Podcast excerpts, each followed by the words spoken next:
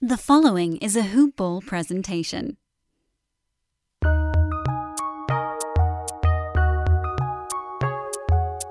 Welcome to the Fantasy NBA Today podcast.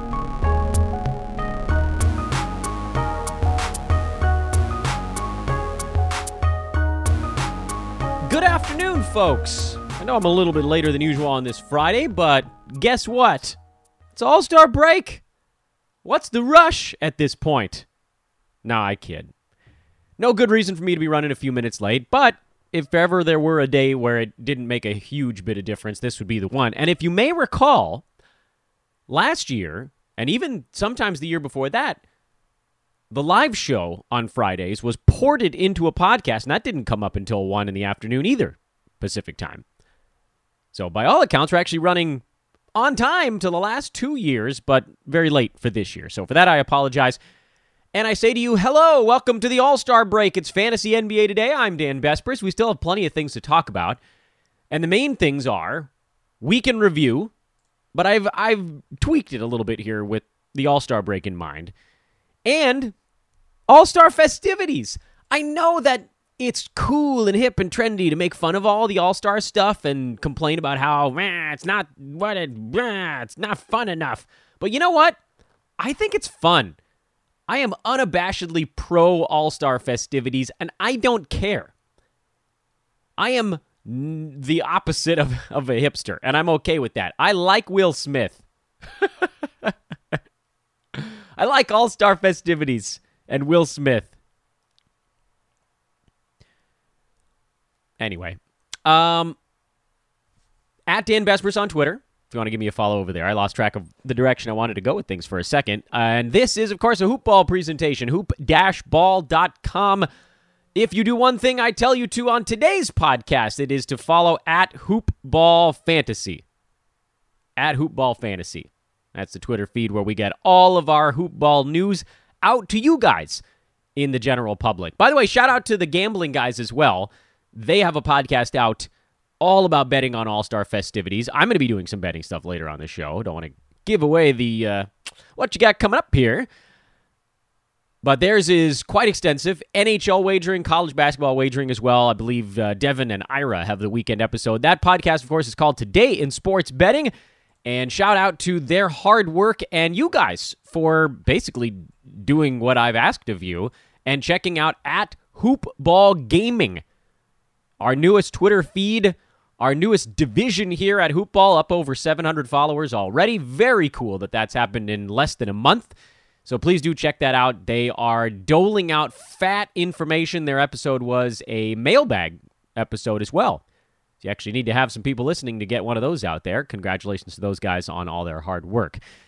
For our weekend review portion of today's podcast, I thought I'd take a little bit of a different tack since, you know, just two games yesterday. It's an abridged week by all accounts. We don't have a weekend game chunk to preview on today's show. And we're also left with maybe more questions than answered, given the fact that not only did we have a post deadline abbreviated week, but we also had some nebulous injuries with even more nebulous actual recovery dates. So, with that in mind, just from a logic standpoint of how to attack all of this stuff, what I'd like to do is start our week in review by going down a list of what I believe are six key injuries that either happened this most recent week or we got interesting updates on them this most recent week, and then what that fallout has done to our ability to actually analyze the stuff going on around it. We'll start with Paul George, which to me is probably the easiest one, and that's perhaps why I wanted to start with Paul George because he aggravated his hamstring again. Played 15 minutes on Thursday night. I mean, f- for me, recording right now, I'd say last night, but you guys could obviously listen to this anytime over the weekend. Played 15 minutes on Thursday night in their uh, double overtime game against the Celtics and didn't come back after halftime, left with four points, a rebound, an assist, and a block. And for George, this season of it's basically been a disaster at this point continues. He's number 28 on a per game basis, which, you know, that's fine. But he's only played in 34 ball games to this point. So, by all accounts, not only has he been below where you drafted him, he's also missed a bunch of games on top of that. So, that knocks his value even farther down the charts.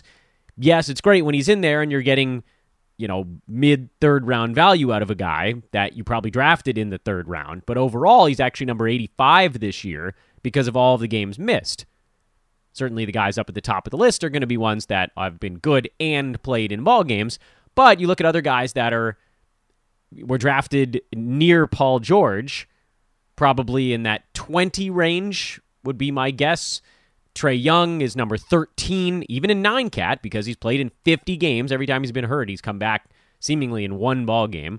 Lamarcus Aldridge, probably drafted two rounds later. He's number 14. Chris Paul is number six. He was probably drafted in the 30s. Jayson Tatum is 17. Donovan Mitchell, guy I like to pick on a lot. 25 because he's played in 53 games this year. Bradley Beal, he's played in 46 games despite all everybody crowing about his injury issues. What does it mean for the Clippers? Not a great deal. I mean, we saw big Kawhi the last time Paul George was out, and we saw more Lou Williams, and we'll probably get a little extra Marcus Morris in the short term. But I wanted to use this as a leaping point to discuss one of the one of my draft strategies that every year someone tries to talk me out of, and every year I slam my heel into the sand and say, no.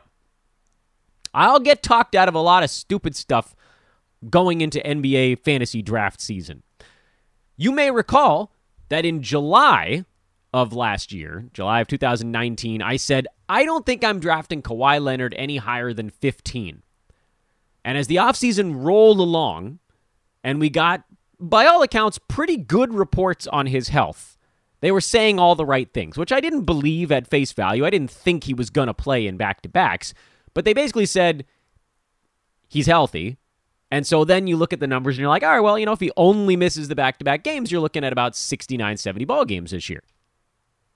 And that's a guy that, with his per game pedigree being top six generally, top six guy playing 69 or 70 games, he's still going to be well inside the first round overall. So I kind of talked myself into Kawhi Leonard, who, by the way, is number seven despite playing in only 42 games to this point. So that has actually worked itself out. But that's not the point. The point was he wasn't hurt going into the season.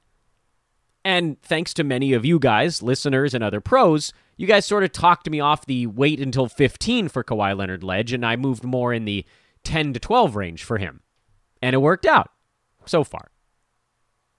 But the one thing, I, I mean, I get talked into a lot of stuff on draft day. I get talked into a lot of players that either I do or don't believe in, that I, I said I was going to do this and I wasn't, and then I said I wasn't going to do it and I did. But the one thing that I never move away from, I never draft an injured player in my top four rounds. Ever. I hate it.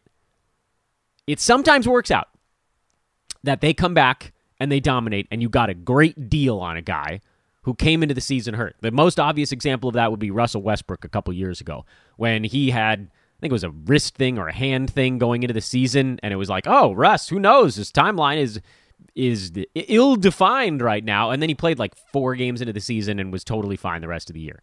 So he dropped in value. Probably were able to get him, you know, more towards the. I don't. I actually don't remember where he went that year. Second round, third round instead of first round, something like that. And then he performed admirably, and so you got a good deal. But I would say the vast majority of the time, and I don't have the exact numbers to back this up, so a little bit of it is feel, but the majority of the time, meaning more than 50%, maybe it's only 51%, I don't know, but I think it's higher than that. Guys that start the year with an ill defined timetable coming back from injury, it almost never works out. You have a better opportunity to do it if you're in a head to head league because you just try to stay afloat for a few weeks at the beginning of the year. Hopefully, that's all you're dealing with. And then you have this guy that became a value. And, you know, if your goal in head to head is not necessarily to get a first round bye, you're just like, look, if I make the playoffs, I'm the fourth seed, fifth seed, or whatever. If I have a guy like, in the example this year would be Paul George, if I get him at, you know, 23 end of the second round or 26, beginning of the third round, something like that, and I get a guy who's performing at a first round turn level, or whatever the hope was for him playing alongside Kawhi Leonard, and that guy is rolling come playoff time, well, fine. You know, I'll sit, I'll wait the month at the beginning of the year and I'll take the hit and, you know, I'll hover at 500 or a little worse and maybe I'll be the eight seed when he comes back. But then everything is golden. I'll cruise into the fourth, fifth seed before the season's over and my team will be great in the playoffs. I get it. It's very alluring in head to head. It's not alluring at all to me in Roto. I'll explain why I actually dislike it for both formats, but I'll explain them one by one. This again is just to reset.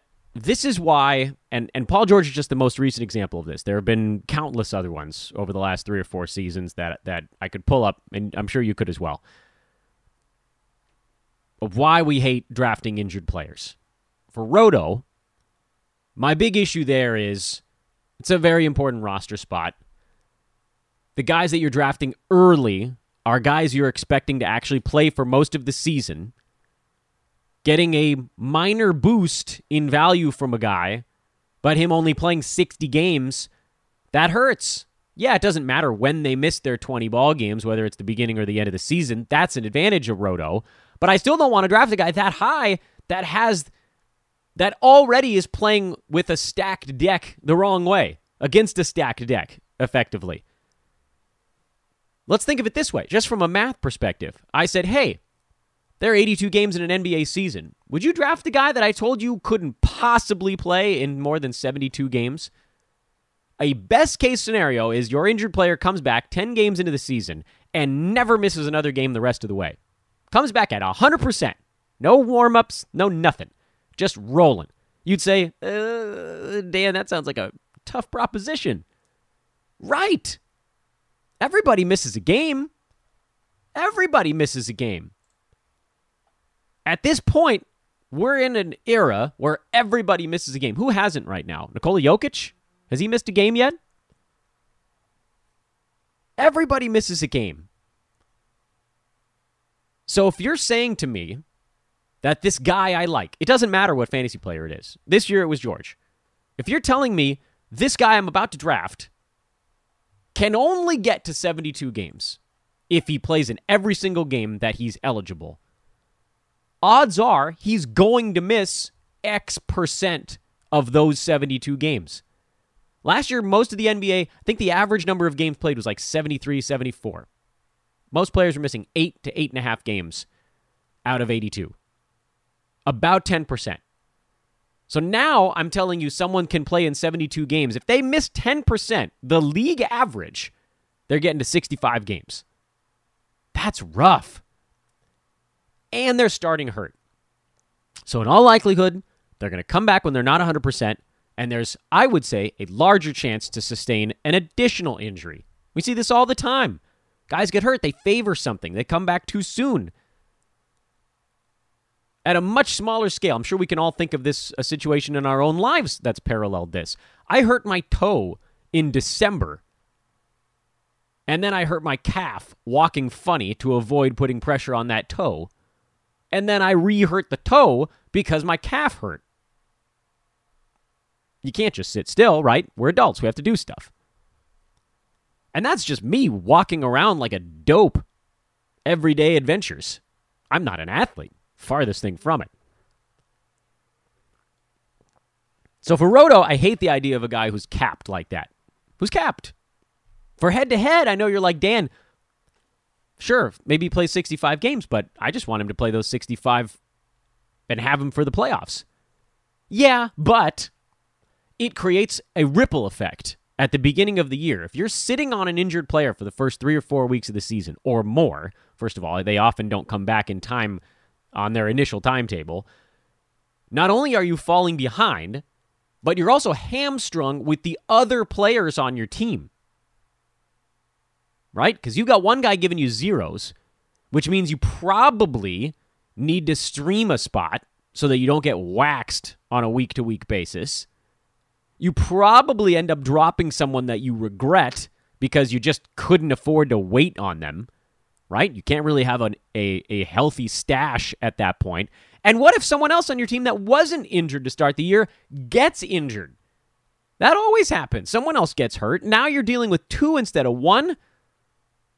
Exponentially bigger issues for your team. So now you're sitting way behind the eight ball. It causes you the one that jumps out in my mind is two years ago when I drafted Rob Covington and he shot like 28% the first three weeks of the year. And my team, I had a couple of injured guys that I drafted because I went against my rule. And I thought, well, you know, I got these two injured guys that I know are going to be top 50 dudes when they come back. I can't drop them. Covington, who I really like, and I think he'll be good, but he's like number 230 right now because he couldn't throw a basketball into a 10 foot wide hoop. I have to drop him. Sure enough, somebody else picked him up. He was top 60 the rest of the way. Kicked myself the entire damn season for that. And the reason that happened is because I drafted an injured player. If that other guy was healthy, I could have just put Covington on my bench. But I needed that. I needed a productive spot. I needed the guys I was starting to be productive, and he wasn't in that moment. My bench was getting chewed up by these injured dudes. So that's my my Paul George rant to start the podcast, and that chewed up more time than I initially intended. Let's get into the injuries that have uh, immediate fantasy ramifications. Damian Lillard was the most recent one who hurt his groin in the late game on Wednesday. We did get a report on Thursday, though, that he's only expected to miss one to two weeks. Conspiracy theorists, my favorite people on NBA Twitter, surmising that Damian faked the injury to get Devin Booker into the All Star game, which would be a hell of a story. I don't know that I fully believe it. I want to believe it. Shout out to my guy, you know who you are, for texting me uh, the link to those those tweets. And I don't I don't think it's true. I, I, I wish it was, but we did also get a really nice report. One to two weeks is pretty minimal. Uh, I mean, that means conceivably he could play out of the break. That would be huge. Dame's been incredible this year. He's number six on a per game basis this year, which is above where he normally is. He's number three by totals because he's played in 54 games leading into the break and had that unbelievable stretch, shooting 46% from the field this year. He's just, he, he's improved again somehow on a team that has desperately needed him to do so because you know, we've seen Portland their their struggles so far this season. Not out of it yet, which is also a good sign for Dame. Uh, fantasy wise, there there isn't a whole lot you do here. Obviously, the the good prognosis is nice for him. You probably see more scoring for all of the guys around him: Carmelo, C.J. McCollum, Hassan Whiteside. Probably see more Anthony Simons. He's back from his concussion, and he'll probably have a game or two of value if Dame even misses any time. That to me was the second easiest one to discuss. Let's get into the harder ones. These are these are the tougher injuries I thought uh, leading into the All Star break. Karl-Anthony Towns, wrist, timeline undetermined. I don't like that. My feelings on KAT overall is that I think he'll play again this season. I don't think this is shutdown time. You know, they brought his buddy into town. D'Angelo Russell's there. I really think those two guys want to play together this season before everything comes apart. Really believe that. So I think he'll be back, which means whatever you do here has to be probably on the let's call it two to three weeks. Let's say he misses two to three weeks. That's that's my best guess right now. So am I picking up Naz Reid? Probably not. Probably not. There's there's a lot of upside there, but to me, that upside is capped by the fact that I think KAT does come back relatively soon. Am I picking up Juancho Hernangomez? Probably not. Because again, you guys know my feelings on his fantasy game. A lot of points, a lot of rebounds. There, there's an advantage to that, but in Roto, I don't know that he's going to go high enough to be the kind of fill-in that I'm looking for. Same deal with Naz. And in head-to-head, I think his value gets mostly extinguished before your head-to-head playoffs start because of KAT coming back. And finally, James Johnson who had a really interesting game the other night five points, five rebounds, five assists, three steals, three blocks, and a three pointer. He is, believe it or not, the guy in that group that I would be most likely to add as kind of the veteran to keep everything from coming apart at the seams. To do a little uh, bit of everything, big fantasy upside, body can handle 30 minutes if they wanted to give it to him. Played some center. Yeah, I know.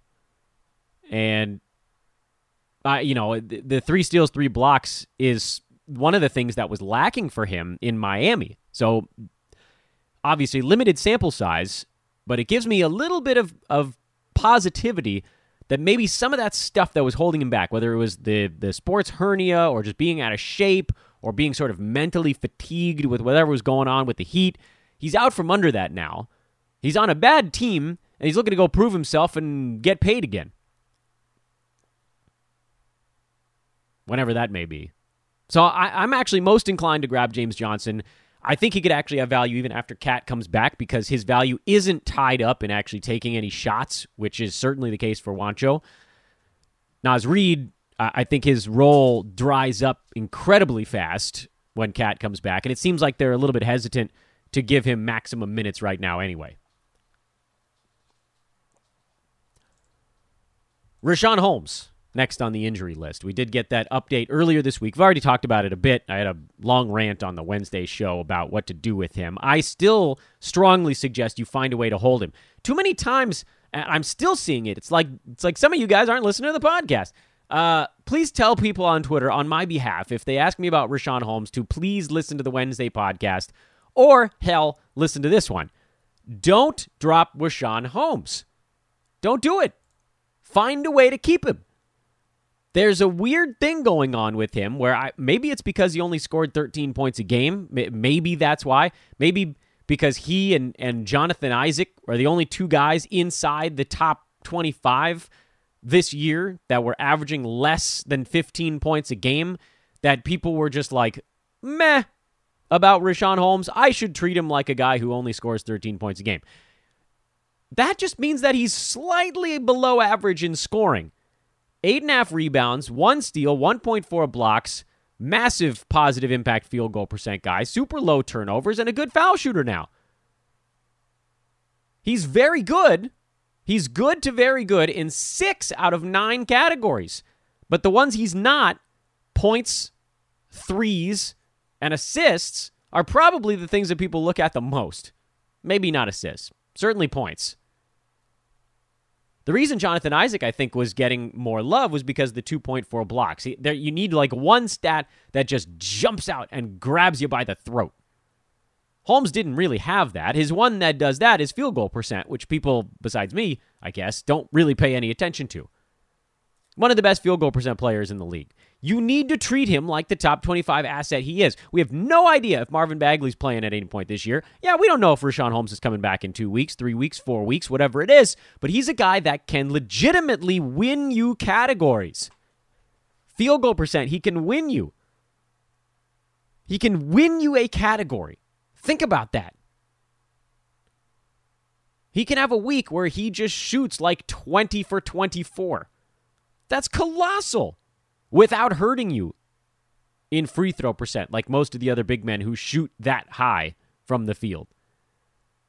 He can get you 10 blocks in a week. He can get you five steals in a week. These are not inconsequential things. People are like, ah, well, I'm in a head to head league, so percentages fluctuate. Sure, they fluctuate, but if you have a guy who's going to shoot 16 out of 20 in a week or, you know, 12 for 18 over two games or whatever it happens to be, it fluctuates an awful le- lot less. So please, when you're figuring out what to do with him, treat him like the top 25 asset he is. Please.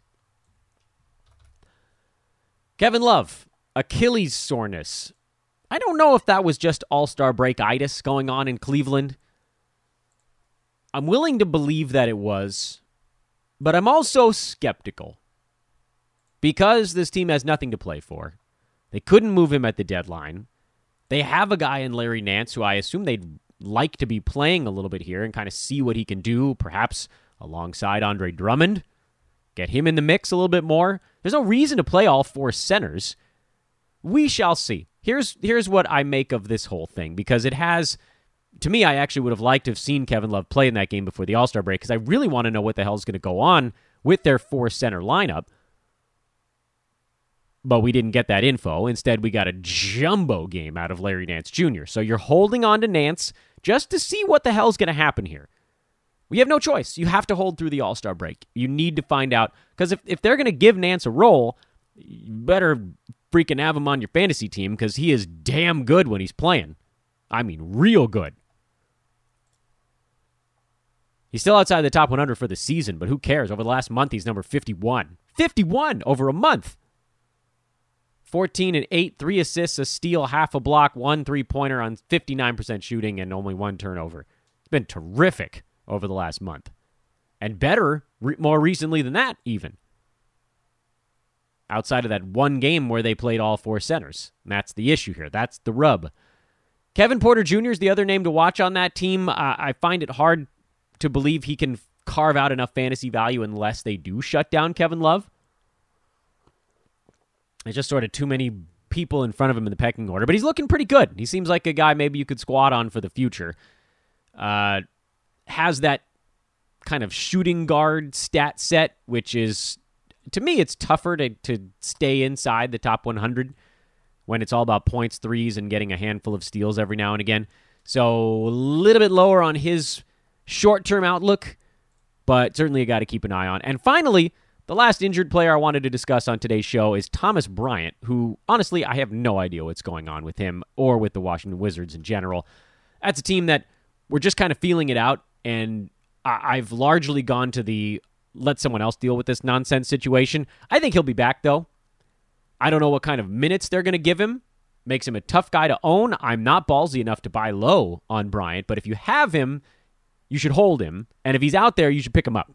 Because when he's right, he's good at both percentages. And as a big man who can score the bucket at a good clip and hit free throws at a good clip, it's easy. It's so easy, actually, to have top 100 value if you're a big man who has good percentages in both because field goal percent is going to come to you. You're right under the rim. You'll get a block or two. That's a hard category to get.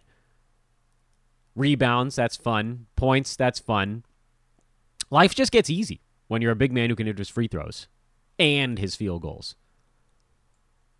Most of those guys have fantasy value if they have the minutes, which, you know, eventually I think he will. So, no, I'm not racing out to pick up Ian Mahinmi and I'm a little bit bullish, or uh, excuse me, I'm a little bit bearish, I should say, on Mo Wagner, who is very good in limited minutes, but I'm kind of worried his minutes are going to stay pretty damn limited.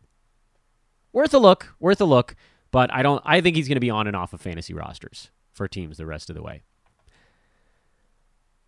I also have a list of 10 players that uh, not really related to injuries that I wanted to discuss, and we'll move through those at a slightly quicker clip. I thought the injuries were the biggest news of this most recent week. Those players are Marcus Morris to start things off. It seems like he might actually hang around near the edge of the top 100 with the Clippers, maybe like 115 ish. So don't drop. There's a role for him there. He played 42 minutes in their double overtime game, had 10 and 8 with two blocks and two three pointers. That's a pretty good line, actually. Had five fouls. He's going to go tough guy mode, and they're going to play him at center from time to time, which is going to help with rebounding, with blocks.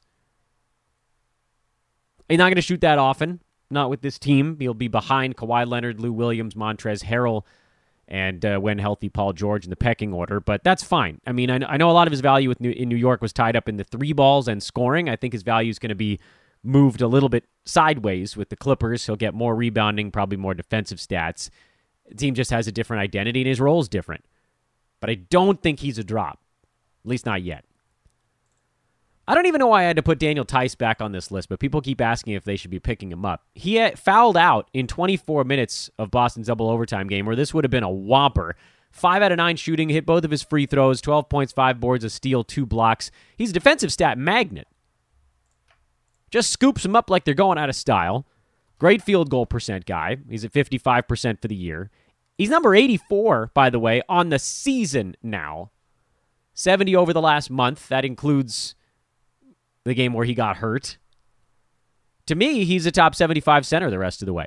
I almost see no reason why that wouldn't happen. I'm not worried about the Time Lord taking his minutes.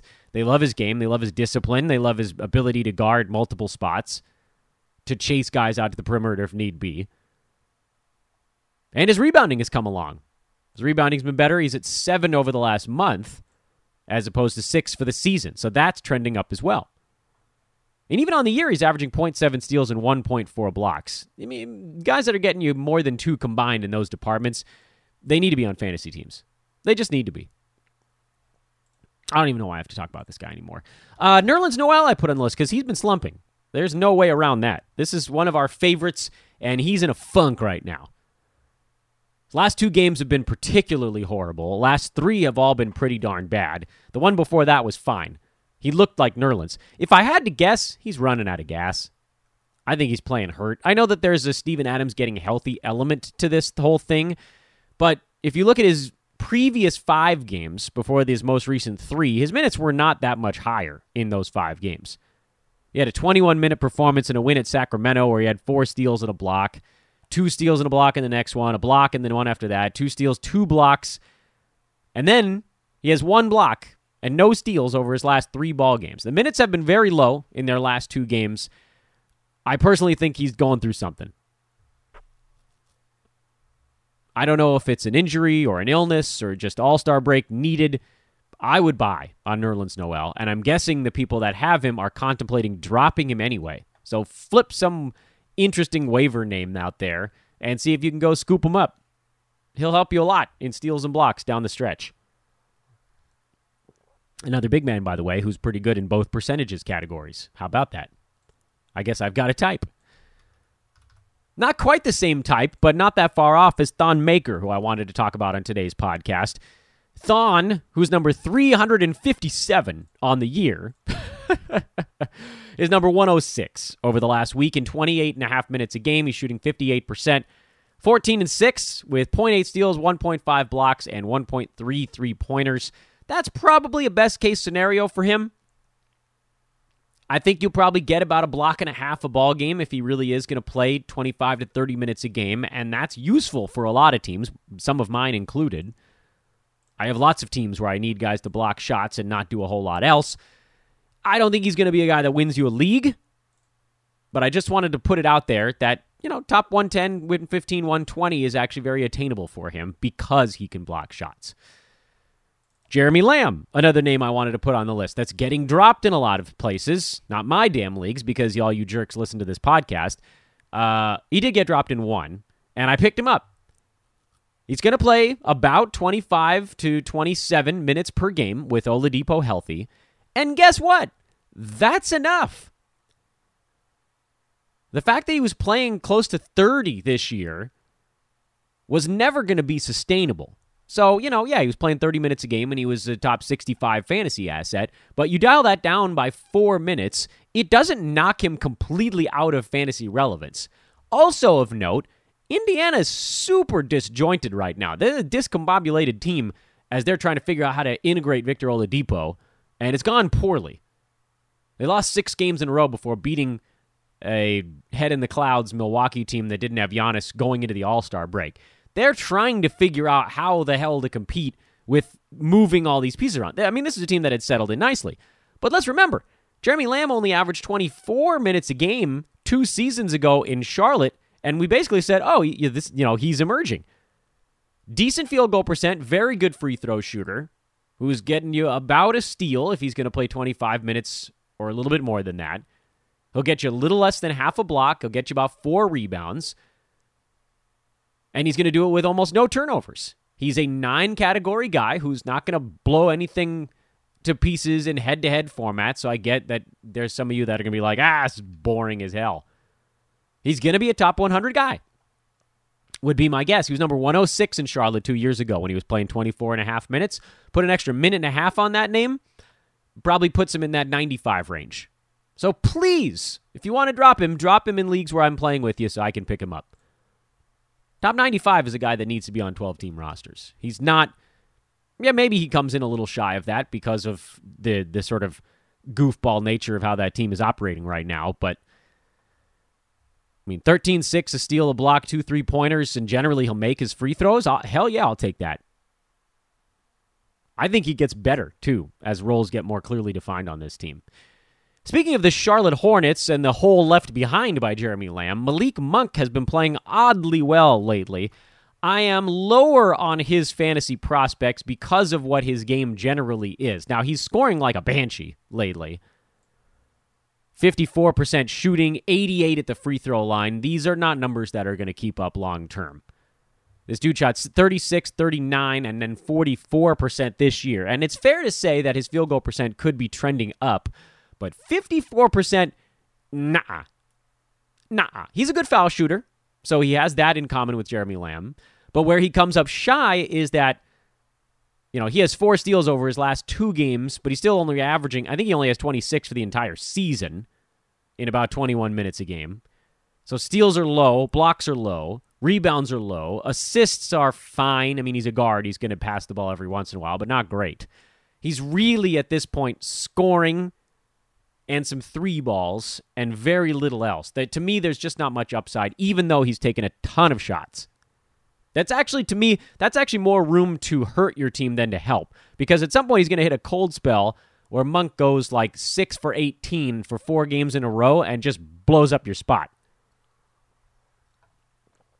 If he keeps this going the rest of the year, I'll take that L, but I just I don't think he can do the other stuff besides scoring unless Charlotte just totally clears the runway. But it seems like there are enough other interesting young guys on that team that they're just there isn't going to be that much more opportunity. Marvin Williams is gone. Uh, the big men don't really impact what Malik Monk is doing, and then all the other guards are young dudes. Terry Rozier is young. Devonte Graham is young. Dwayne Bacon is young. I don't see where there's an opening besides what he has right now, which is suddenly he's playing 30 minutes a game. How does it get much? How does he do much more than that? I, I, I don't see it happening. Shabazz Napier, Ish Smith, I'm out on both of them. I'm out on both. This looks like it's going to be a timeshare the rest of the way. I know it's hard to, to make that bold claim after just a couple of ball games, but I don't see them making a conscious effort to use one guy over the other. You might see them change roles on night to night, but both are going to be really difficult to trust. So I'm just punting them out. Someone else's headache. Atlanta's three headed monster. I think I'm basically about ready to punt that on everybody else as well. This is something I've been worried about for multiple weeks, and constant injuries in Atlanta have basically pushed off this problem until Wednesday. Cam Reddish came back, played 26 minutes, took 11 shots. DeAndre Hunter is healthy despite the ankle stuff. He took 13 shots. Kevin Huerter took 12. This to me is sort of the demise of Kevin Huerter, which maybe that's not fair. I mean, maybe he hangs out inside the top 130. That's still very attainable. But if you look at the games where guys were out, whether it's Trae Young or Cam Reddish or DeAndre Hunter, he was taking 20 shots in some of those games. That's a lot. There was no way that was going to hold up. There were some 15s, some 17s, some 14s, and then all of a sudden now the team gets healthy and it's 13, 13, 12. 12 shots a game is not enough for Huerter.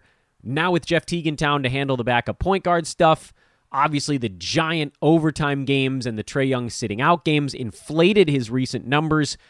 When they're only playing 48 minutes a night and Trae Young is healthy and Teague and Reddish and Hunter are all healthy as well, the last couple games is probably more what you're looking at, which is not enough. That's points and threes, and the turnovers were too high. Hang on if you want, but I think it's trending down, and I'm just trying to get out in front of it. I'm also not picking up Hunter or Reddish because I think they're just looking at it from the other side. Yeah, they're trending up, but there's they're capped the way that Huerter's capped. And Huerter's probably got the easier path to fantasy value because he gets some assists. I don't know the other guys can really put a claim to that yet. Maybe. Anyway, splitting hairs on the wrong side here. I, I don't. I'm not interested in any of them at the moment. I think you're going to find more interesting guys out there, guys with more upside, unless somebody gets hurt between now and when they play their next game. That seems unlikely over the All Star break. De'Anthony Melton is another guy I wanted to talk about on today's podcast. He showed signs of life in Memphis' last ball game. I don't know how he missed a bunch of free throws. It's 83% on the year. Uh, but he made some shots 12 points, four boards, four assists. Normally he'll get you a steal or more. And that's the games that you're looking for with him steals, rebounds, assists, good percentages. He has top 80 level upside. He also played 26 minutes in that game. He's eclipsed 20 minutes in four consecutive games, despite being ice cold in three of them. And there's nowhere to go but up from here. He should be good the rest of the way. I feel like he should easily get inside the top 100 given 26 minutes a game. If that's if that's really where they're going to get him to. do not punt on De'Anthony Melton yet. And finally, the Paul Millsap Jerami Grant thing going on, which I you know I don't have the inside track on this, but just from watching the way that teams have recently last couple of years handled some of their veterans coming back from relatively long-term injuries. I think they were just getting Millsap ready to go, and I believe that he will be starting after the All Star break. I think you see this flip flop. You'll probably end up being able to drop Jerami Grant, but I'll tell you right now, I'm holding on to both. I have a bunch of, I actually have like two or three leagues where I have both of those guys waiting to see how this thing shakes out because I love Jerami Grant's fantasy game. I love Paul Millsap's fantasy game when he's healthy. These are guys that both do a whole lot of everything. Millsap was almost one of the pioneers of the do everything fantasy game, as our ITL buddies call it. He was a Stephen Things guy before there were Stephen Things. so, yeah, I'm holding on to both of those guys. I wish we had more clarity before the All Star break, but we didn't get it. So just hang on and see what news we get next Thursday or whenever the hell Denver plays next. Next Friday, I think. 21st, is that their game? Or maybe they do play on Thursday. When the hell does Denver play? Somebody tell me what's going. Yeah, Friday. They play Friday the 21st. They're in Oklahoma City. I think you see Paul Millsap starting for that game. It's a guess. It's an educated guess, but it's a guess. All right, that's all the stuff from the week. That ended up taking longer than expected. Let's talk NBA All Star festivities. I have a few betting thoughts, not a ton of them, but uh, good things happening. I'm not going to give you any thoughts on the Rising Stars game. In all likelihood, that game will have been played by the time you listen to this podcast, so the hell with it. We'll go straight to Saturday. The Skills Challenge is the first thing on Saturday. Spencer Dinwiddie, Shai Gilgeous Alexander, Jayson Tatum, Pascal Siakam, Khris Middleton, Patrick Beverley, Domantas Sabonis, and Bam Adebayo. The, the big men tend to care more about this but it really doesn't matter because the skills challenge requires really intricate passing and like walking into a three pointer. And even though there are some big men that can shoot the three ball, first of all, they're they're not really in this game. Adebayo and Sabonis are not really pumping threes. Siakam can hit the three, that's for sure. Usually, the guys you want to look at for the skills challenge are the guys that can make the passes on the first try and can step into a three pointer, not catch and shoot, but pull up. It's a different kind of game. Which on this list, the guys that can pass and do a pull up three, Spencer Dinwiddie, who is actually the betting favorite, and I think for good reason, should be the favorite. Patrick Beverley, I think, is an interesting one because he's going to be angry. He's always angry about something. Uh, I don't trust Shai, mostly because of the shot element of it and because he's really played a lot of shooting guard this year. Uh, Jayson Tatum, I'm not sure I trust the passing part of it. Same deal for Siakam. And so if you want the uh, if you want a couple of wagers, I think you put a little bit on the favorite. I think Dinwiddie still has the best chance to win this thing. And then maybe you look at Patrick Beverley because well, he's a maniac. And he hasn't pulled out of the competition yet as far as I know even though he's dealing with an injury. So maybe he does at the last second. If so, I think your your bet will probably get voided. Um, but he's the other guy that I would look at in this one, and I don't want anything to do with the big men. You know, they're they're the the the long shots for a reason. I'm a little surprised, honestly, at how at that Pascal Siakam is above Khris Middleton. I think Middleton will have the edge on passing. Middleton is another guy I would consider in this one. So Dinwiddie, Beverley, and then my third choice would be Khris Middleton. Slam dunk contest. Dwight Howard is at plus five. By the way, uh, the odds on these things: Spencer Dinwiddie is a three to one to win it. Middleton and Beverley are both six to one to win it, depending on where you're betting. Obviously, uh, you should be doing so at mybookie.ag with the promo code today T O D A Y. Dwight Howard plus 500 in the dunk contest. Aaron Gordon plus 125. He's the betting favorite. Derrick Jones Jr. is the uh, second place expected. He's at plus 200 and Pat Connaughton, who uh, is the guy you haven't heard of in the dunk contest. He's tied with Dwight Howard at plus 500. There's going to be a nostalgia element with Dwight Howard, but at the end of the day, Aaron Gordon and Derrick Jones Jr. are just so much more high fly E. And I believe that Derrick Jones Jr. wants to win it. I think the desire is on his side. So I'm looking at DJ. DJ Jr. is my play on this one. I know he's not a long shot. I don't think Pat Connaughton and Dwight Howard are going to get to that second round. Uh, this one's going to be the favorites battling it out, and I think Derrick Jones cares more, and so I think that's going to get him a little bit farther. Both those guys are incredible. And then the actual All Star game, if I have trouble bringing myself to bet on this, Team LeBron is a five point favorite. Uh, money line minus 205. Team Giannis at plus 165. Just bet the underdog with the spread if you can find it. Honestly, you just take the underdog at this point because they're going to want it more. Uh, All Star Game MVP is the other thing I wanted to talk about, and I realized it wasn't on the page that I had pulled up here. Um, to discuss on this podcast. So I was going through all that stuff and thought, I'm missing something. What was it? Well, it was All Star MVP. I think you go Anthony Davis. Without even looking at the odds, I think you go Anthony Davis. Hometown kid. You assume then Team LeBron would have to win to get you there. But you look at basically this is you're looking at the guys that you think might do and I hate to to talk about this from a betting perspective, but there's also a Kobe element to it. Right? That's kind of like the Kobe award. Who's going to be the the maniac that plays as hard in the All-Star game as he does every other day of the season? It's Kobe. The All Star MVP odds Giannis plus 450, LeBron plus 500, AD plus 550. I like that one a lot. There's the LA, there's the Lakers connection, there's the Chicago hometown connection. Westbrook at plus 1,000. He's going to be a guy that obviously goes full bore. Siakam, Embiid, Kawhi Leonard, Kemba Walker. I, I don't I don't see these guys doing it. I would consider a flyer on Luka, depending on how much time you think these guys are going to see on the floor.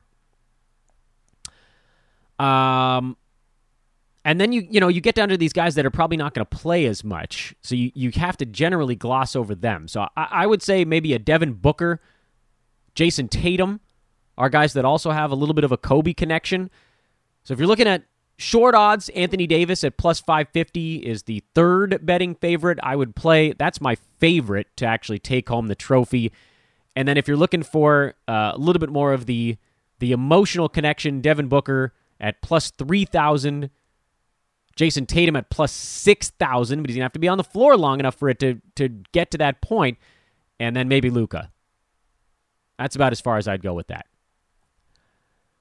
And that's your All Star weekend. Next week, there's going to be a lot of mailbag stuff. We're going to talk strategy. We'll take questions.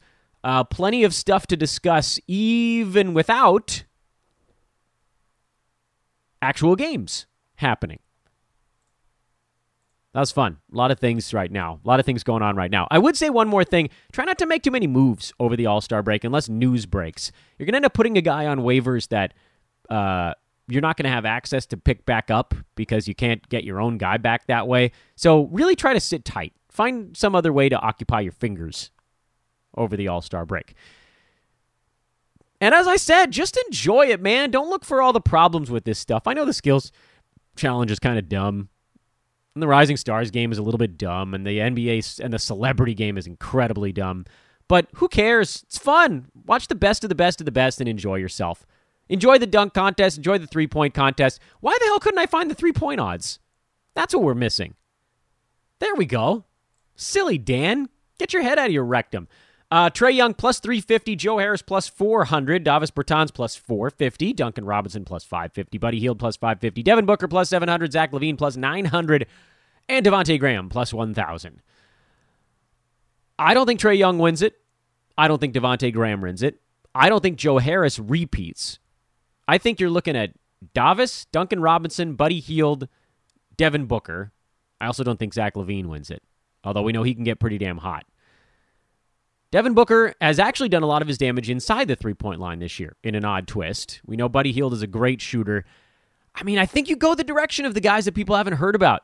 I'm putting my money on Davis and Duncan Robinson.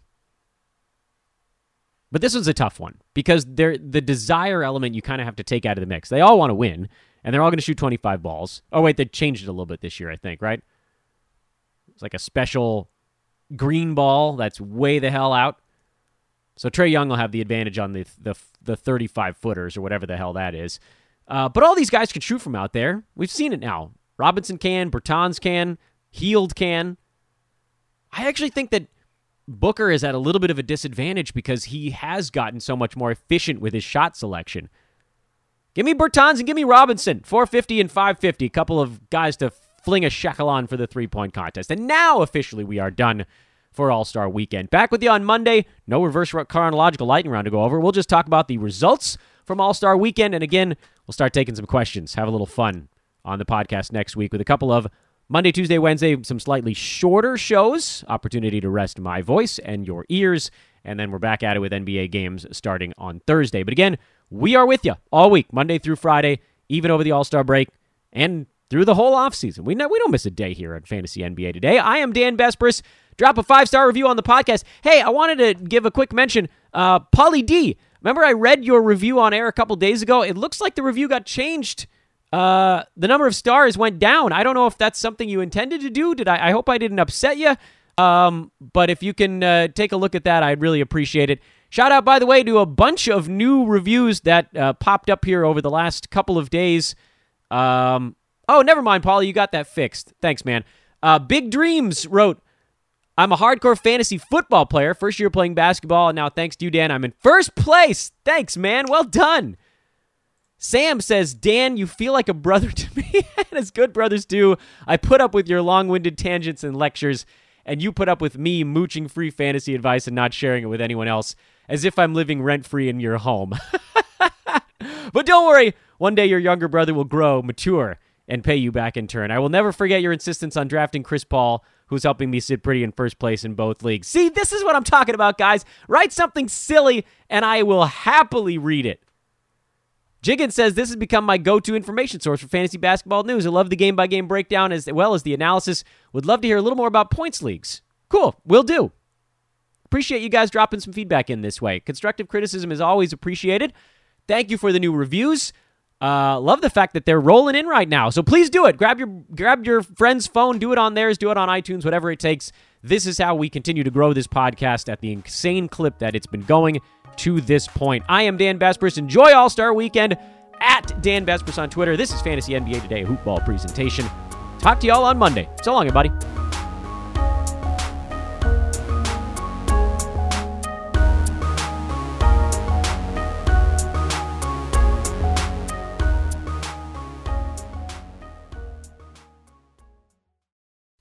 This has been a Hoop Ball presentation.